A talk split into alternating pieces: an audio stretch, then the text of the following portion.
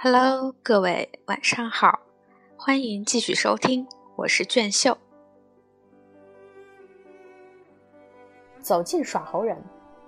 我生于一九六三年，在当时那个文化娱乐都很贫乏的年代，我和小伙伴们常常跟着出现在街头的耍猴人，看他们和猴子的表演。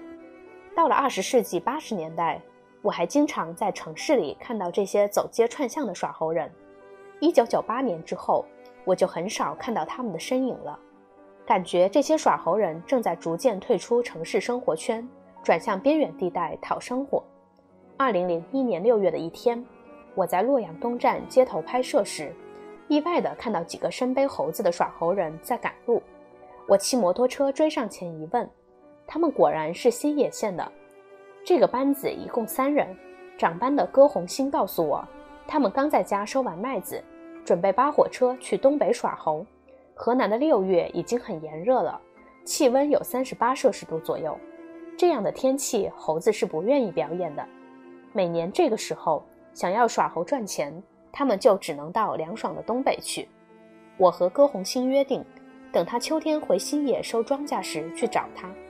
歌红星说，只要到新野县樊集乡季湾村一问，就可以找到他。村里耍猴的人都知道他。二零零二年十月三日，我和洛阳的影友张牛儿一起坐火车到新野，而后辗转坐车到了樊集乡。晚上在一家小店住下，我向店主打听樊集乡是不是有很多耍猴人。店主回答说是，反问道：“你们俩是干嘛的？”我们说是照相的。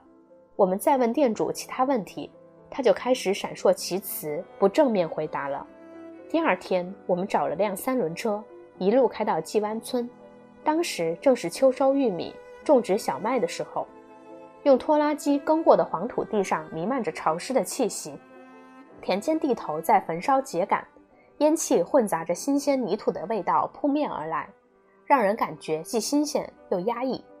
在通往沿途村庄的路上，我看到一些房子的外墙上写着很多标语，严厉打击拐卖人口的犯罪行为。远离毒品，远离艾滋病，坚决贯彻计划生育条例，打击违法上访行为，打幺幺零不收费等。我走过中国的很多村庄，知道只要有什么新的政策、口号，以及当地经常发生值得引起重视的事，就会有与之相关的标语出现在墙上。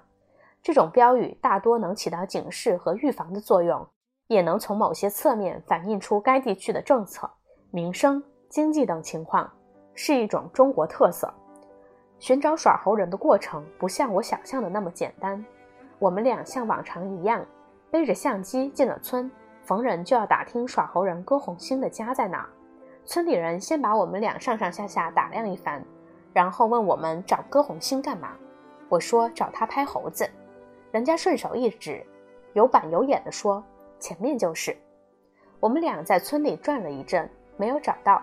村民们都是打量我们一番，然后很客气地说：“前面就是。”住在村东的人告诉我们，歌红新家在村西；住在村西的人却说歌红新家在村东。有些人看到我们俩拿着相机，干脆就说不认识歌红星。最后，我们俩跟一位老人说：“我们在洛阳见过歌红星，是歌红星告诉我们他是这个村里的耍猴人。我们是约好来找他的，要拍摄关于耍猴人生活的照片。”我们俩既不是公安局的便衣，也不是政府工作人员，在这位老人的指引下，我们终于找到了歌红星的家。我们已经站在歌红星家门口了，邻居们还是说不认识歌红星这个人。在我们向邻居解释的时候，歌红星家出来了一个妇女，看到我们就马上把大门锁上。我上前问这是不是歌红星的家，她很不高兴地说这里不是歌红星的家，锁上门就走了。我后来才知道，其实锁门的正是戈红星的老婆。以前我们这些摄影师到村里拍摄时，淳朴的村民都很愿意接待我们。这次搞得我有些丈二和尚摸不着头脑。虽然我反复跟他们解释我们此行的目的，但这些邻居还是用戒备的眼神打量着我们。后来，一个年轻人告诉我们，歌红星是不会见你们的，因为他不知道你们是干什么的。刚才已经被你们吓跑了，也不知道什么时候回来。你们还是走吧。”这时候我才明白，歌红星确实是躲起来了。在歌红星家门口围着我们问这问那的这群人里，有不少妇女操着外地口音。我由此联想起那些墙上写的“严厉打击拐卖人口的犯罪行为”的标语，才有些明白村里人为什么如此警觉。我的感觉后来得到了证实，在二十世纪八十年代初，新野一带的村庄因为贫穷，很多年轻小伙子娶不起媳妇儿，于是人贩子把一些四川、安徽等地的女子骗到这里贩卖，村里一些穷人便买了这些女子来做媳妇儿。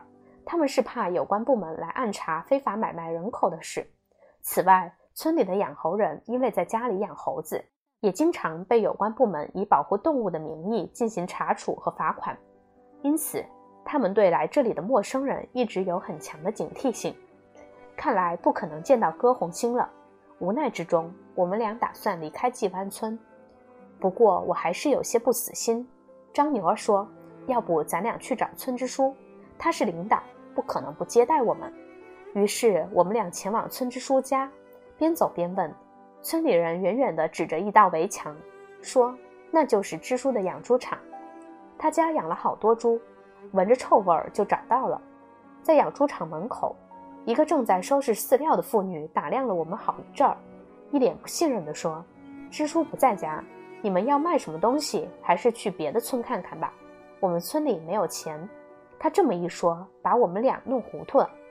我说：“我们什么也不卖呀。”他一脸疑惑地问：“不卖东西，找村支书干嘛？”我们俩费好大劲儿给他解释：“我们是来拍摄照片的，是拍村里耍猴人生活的题材，就像中央电视台那个百姓故事一样。”他又问：“那能给我们带来什么好处？能不能让我们富起来？”我真不知道该怎么回答，一下子被他给噎住了。他接着说。前几天有个女的拿了很多笔记本、钢笔和圆珠笔，还拿着县里领导的条子来找村支书，非让买她的东西。还有一些人拿着衣服、帽子来找村支书卖。你们俩肯定也是来卖什么东西的，是不是卖照相机的？就直说了吧。我说我们真不是来卖东西的，你把支书找来一说就明白了。他说他要喂猪，等他把猪喂完再给村支书打电话。后来我们才知道，他原来是村支书的老婆。我们俩等了近一个小时，村支书鲍白祥才骑着摩托车回来。他身高差不多有一米八，身板很壮实，有村干部的范儿。季湾村和鲍湾村相邻，鲍白祥是鲍湾村的老支书，年轻时是一名空降兵。跟他讲明我们的拍摄意图后，我又拿出我当时在河南省摄影家协会的会员证给他看。我留了个心眼儿。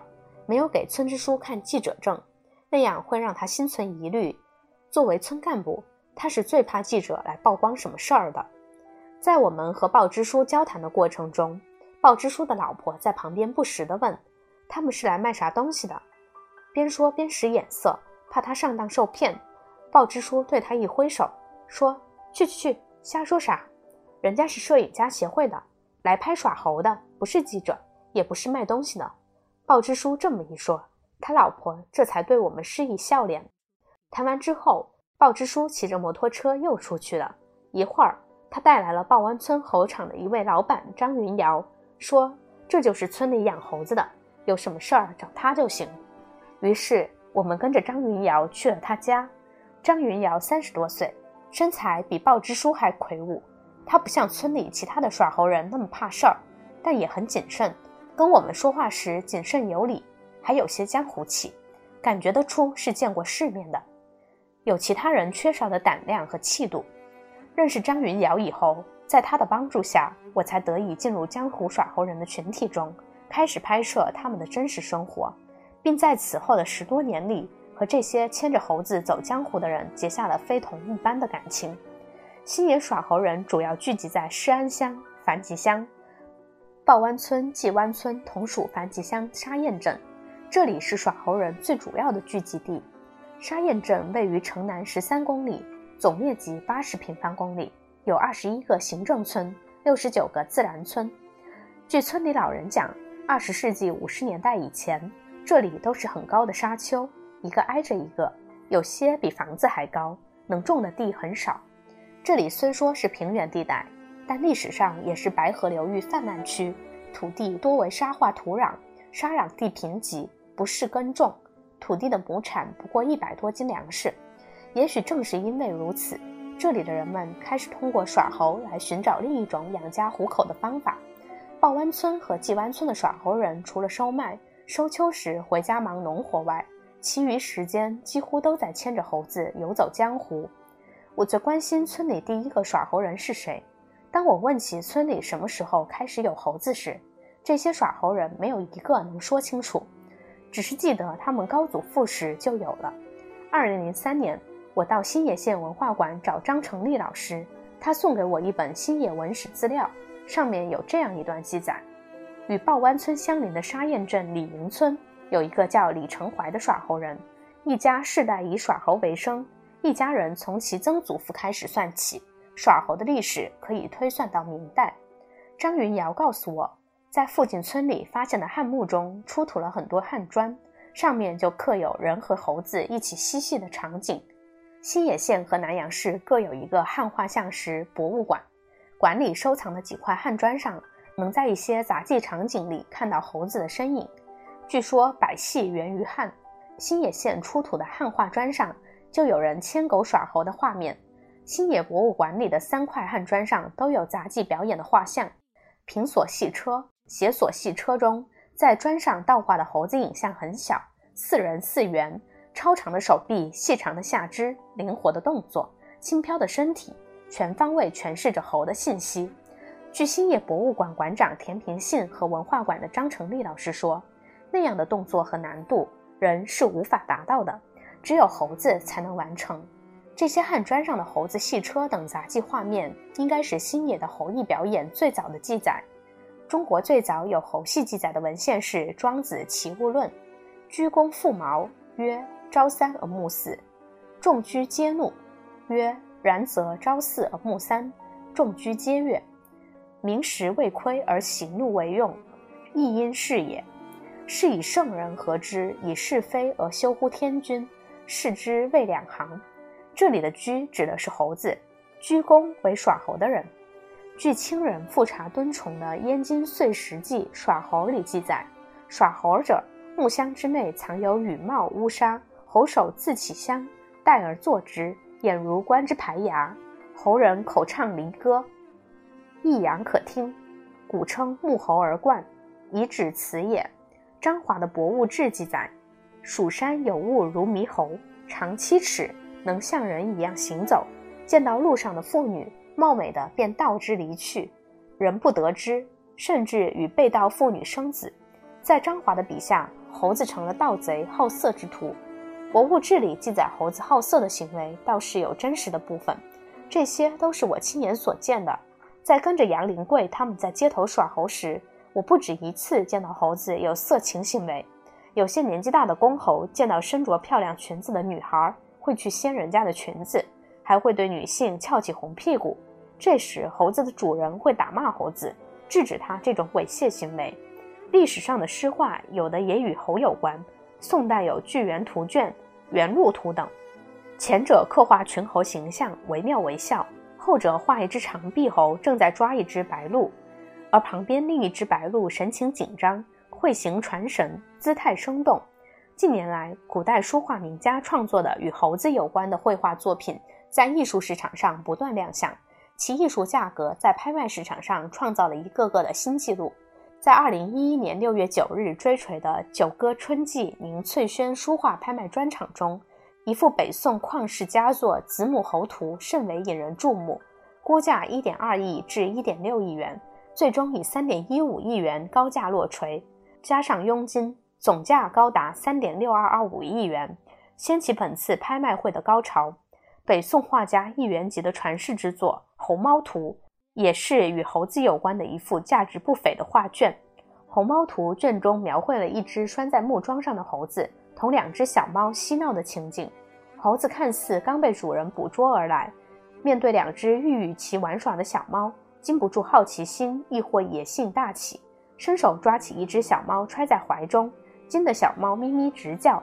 画面中的另一只小猫则赶紧跳开，但又难舍同伴，遂禁不住回头望之，显现金黄徘徊状，欲逃不忍，欲救不敢，只能呼唤其伴，陷于两难之境地。猴子的野性未泯，调皮灵性；小猫的天真可爱、惊惧之态，被画家精准的捕获，一一呈现。画法纯用细笔青色勾勒，书轩精细入微，一丝不苟。毛色的鲜润，形象的准确，神态的生动，显示出画家精湛的功力。特别对于猴子善意的恶作剧心理的刻画，更是淋漓尽致。